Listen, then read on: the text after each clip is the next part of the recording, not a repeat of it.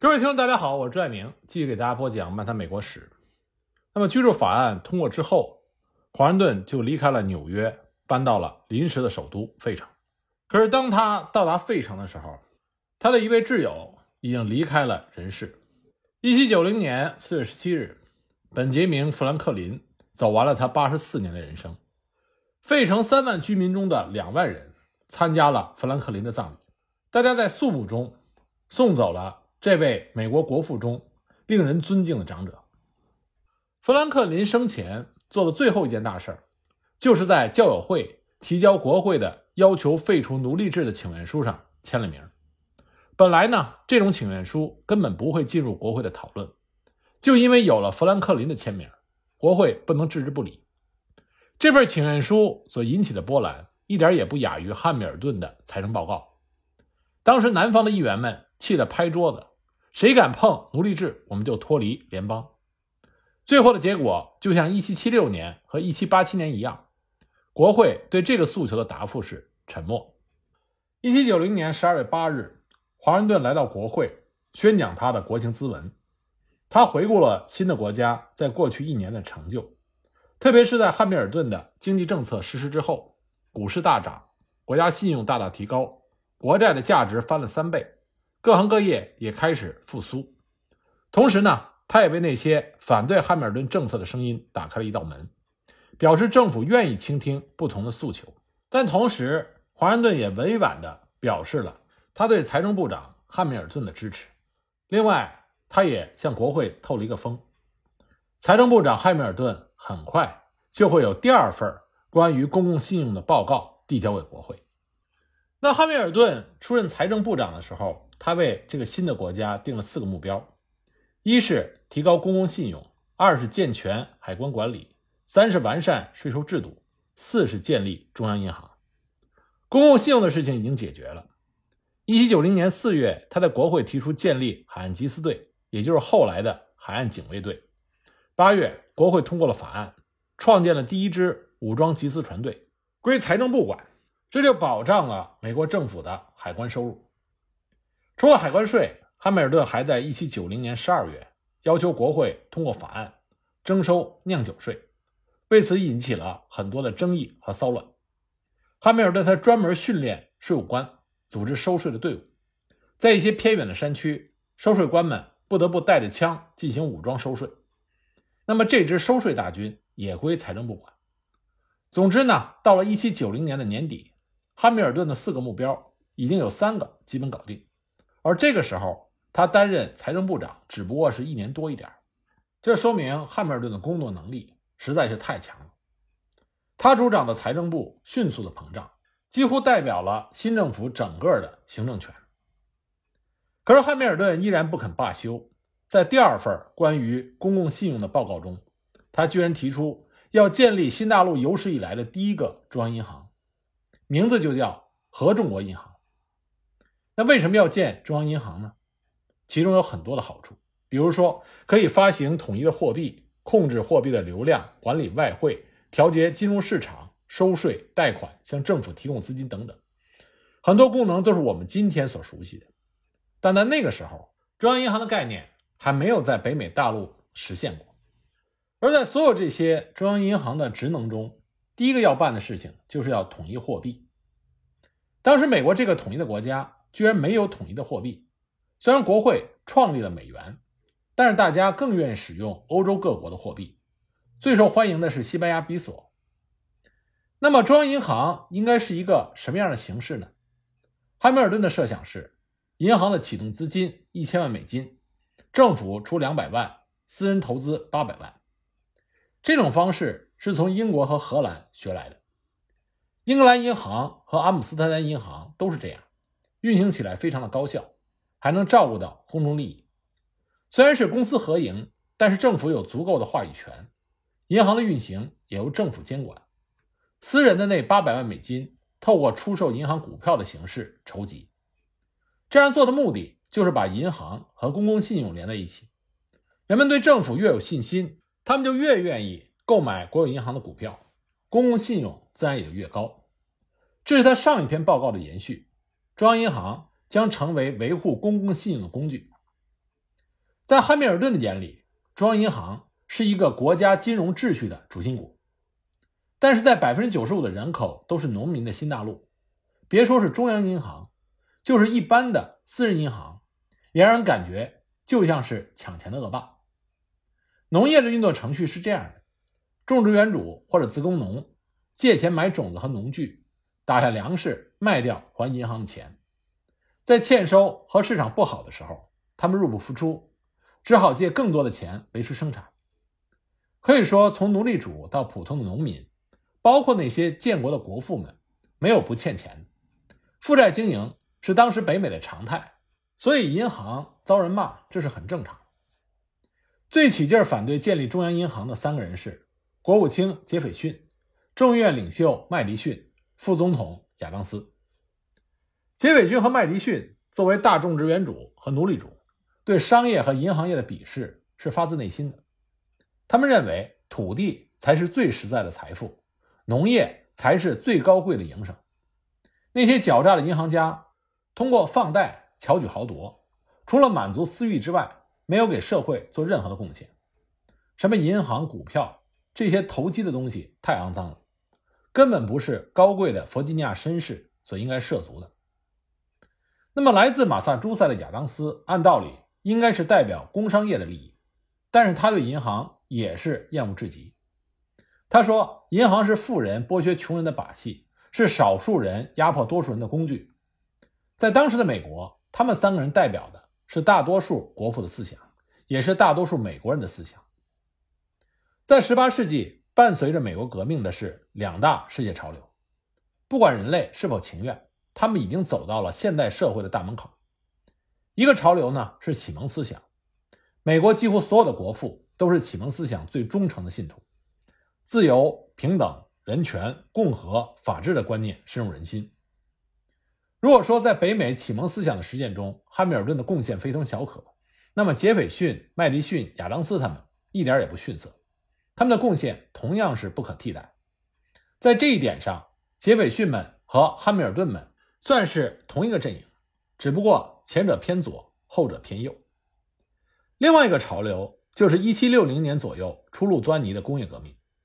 也许是因为启蒙思想的光辉太耀眼了，国父们似乎想在革命的理想主义中多沉醉一会儿，他们集体忽视了工业革命所传递的强烈信号。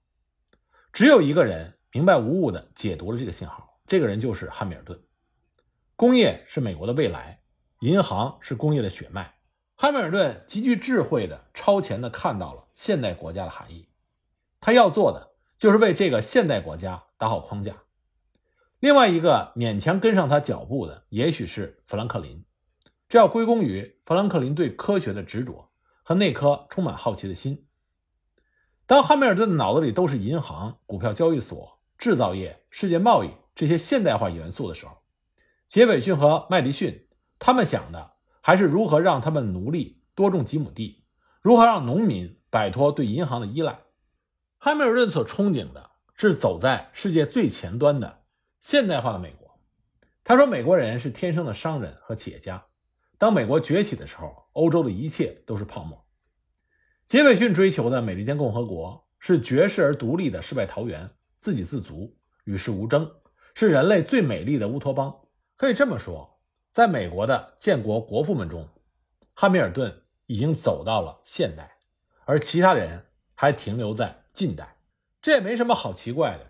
因为在人类文明的发展史上，每一次重大的跃进，走在最前面的总是少数，多数人总是要想一想、拖一拖，最后才会跟上。而在这种动荡的年代，一个国家能否迅速的崛起，成为世界的领头羊，并不是在于先行者走得有多快，而是在于拖后那些人跟上的速度。那么，美国最幸运的是在汉密尔顿的身后。有一个人紧跟着他，这个人就是华盛顿。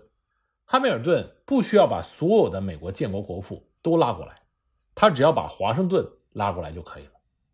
作为第一任总统的华盛顿，在美国拥有着无比的威望，而华盛顿又对汉密尔顿有着毫无保留的信任。尽管华盛顿还没有完全理解汉密尔顿的想法，但是。他相信汉密尔顿的能力，他决定给汉密尔顿一个机会，让他把这第二份报告提交给国会，让所有人充分的表达意见，然后华盛顿再做最后的裁决。只要华盛顿不约束汉密尔顿，那么汉密尔顿的能量就会让所有的人瞠目结舌。一七九一年一月二十日，建立合众国银行的法案在参议院顺利的通过了。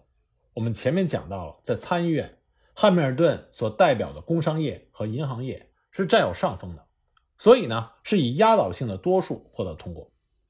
但是，当这个法案进入到众议院进行讨论的时候，众议院的领袖麦迪逊再一次组织了反击。他的理由和上一次阻止联邦政府接管债务的时候。理由是一样的，中央银行将以牺牲南方为代价，使北方获利。汉密尔顿说：“我设计的银行是全国性的，不是地区性的。它不仅将促进工商业，也将大大的方便农业的融资，对我们都有好处。”那因为汉密尔顿提议把合众国银行的总部设在费城，麦迪逊他还担心这样会影响联邦政府最终迁都波多马克的计划。如果越来越多的联邦机构在费城扎根那么迁都也就越来越困难。汉密尔顿觉得麦迪逊这是杞人忧天，银行和迁都没有任何的关系。那么，对中央银行更深层的讨论是关于它的合法性，也就是联邦政府组建银行的行为是否违宪。从宪法诞生那一天开始，对宪法的解释就分成了两派，一个是狭义派，一个是广义派。狭义派认为，政府的权力仅限于宪法的明示，只要宪法上没有写，你就不能做。广义派说，政府不仅拥有宪法明示的权利，还拥有暗示或者隐身的权利。当初麦迪逊和汉密尔顿两个人合作联邦党人文集的时候，他们两个人都是广义派的领袖，他们精彩的论述使这部文集成为对宪法最权威的注解。可是麦迪逊的立场。出现了一百八十度的大转弯，他在一夜之间就变成了狭义派的掌门人。两个人为此就发生了争论。麦迪逊质疑汉密尔顿说：“宪法里根本就没有说政府有权建立银行。”汉密尔顿则反驳说：“第一条第八款‘必要与适当’条款，这是我们两个人都清楚的。”麦迪逊说：“必要与适当不等于滥用权力。”汉密尔顿说。你想想你自己三年前是怎么说的？因为汉密尔顿气愤麦迪逊的这种改变，所以呢，他专门让他的一个议员朋友在众议院辩论的时候，当众朗读了《联邦党人文集》第四十四篇，对若干州的权力的限制，其中那段著名的文字。这一篇众所周知是麦迪逊的杰作，淋漓尽致地解释了必要与适当条款，至今仍然被史学家和法学家频繁地引用。不过，在当时，虽然大家都知道《联邦党人文集》是出自于麦迪逊和汉密尔顿的手笔，但具体哪一篇是谁写的还是绝密。他们两个人呢，也都守口如瓶。汉密尔顿并没有告诉朋友那段文字的作者，只是让他念一下而已。其中的滋味，只有麦迪逊他个人明白。也正因为如此，麦迪逊吃了一个哑巴亏，他没有办法反驳。在麦迪逊写的这段文字里是这么说的。在法律和推理中，最清楚不过的公理是：当政府需要达到某种终极目标，它就应该被赋予达到这些目标所需要的手段；当政府被授予某种广泛的权利，它也就获得了所有与实施这个权利相关的具体权利。用白话说，就是你想让政府办事儿，就得给政府权利；你想让政府办大事，就得把办跟这件大事有关的那些小事的权利。也给政府。宪法明文规定，联邦政府有权征税，有权发行货币。但是政府如果没有权建立银行的话，那么征来的税存在哪？怎么才能够统一调配？那么怎么以政府的信用为基础发行统一的货币？干这件事情必须要有国家银行。所以建银行这个小权利是附属于征税和发行货币这些大权利。你想让政府顺利的履行宪法明示的权利，就必须赋予它与明示的权利相关的暗示的权利。这种暗示的权利就是必要与适当的定义的权利。按照这个逻辑，国有银行一点也不违宪。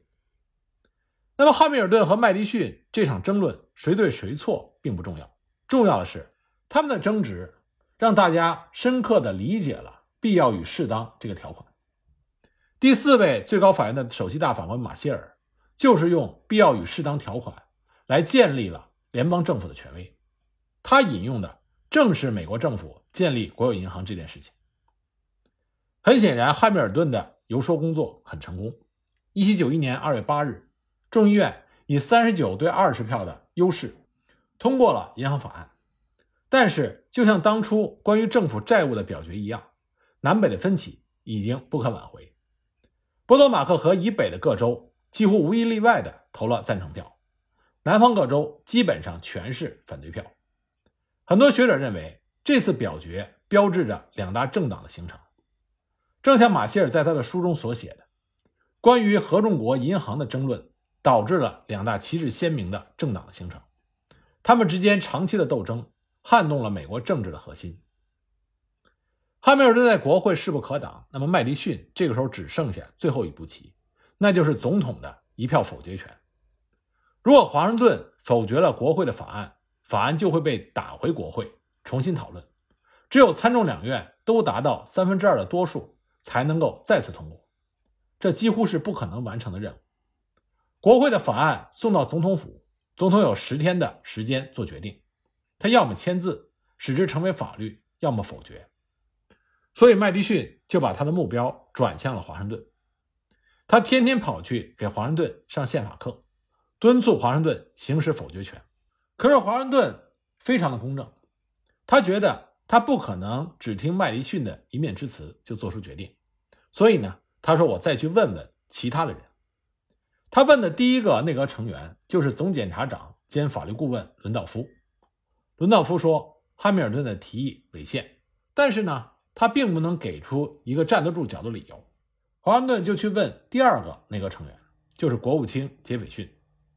那么杰斐逊的水平自然是高出很多，他的回答简洁而又犀利。他说：“第一，从严格的宪法含义上来说，由国家资助的垄断企业和银行是对自由的侵犯，也是英式君主制的体现。第二，汉密尔顿设计的中央银行是北方工商业欺压南方种植业的工具，因为百分之八十的私人股份，绝大部分将来自于北方的投机者。第三，汉密尔顿滥用必要与适当条款，必要是指不可替代，没它不行。但事实是。”即使没有中央银行，政府照样可以收税和发行货币，只要把任务分派给靠得住的私人企业就可以了。中央银行是方便的和有用的，但不是必要的。第四，中央银行的设立是以牺牲公众利益为代价，满足少数金融贵族的私欲，是非正义的，所以它绝对违宪。那么杰斐逊的话就让华盛顿受到了很大的震动，他又把麦迪逊叫来。进行了好几次单独的会谈，看上去华盛顿已经快被说服了，让麦迪逊为他起草否决法案的意见书备用。这可能是美国的总统第一次行使否决权。不过华盛顿谨慎的性格让他想听听汉密尔顿如何解释。那么汉密尔顿能不能把局势翻转过来呢？我们下一集再继续给大家讲。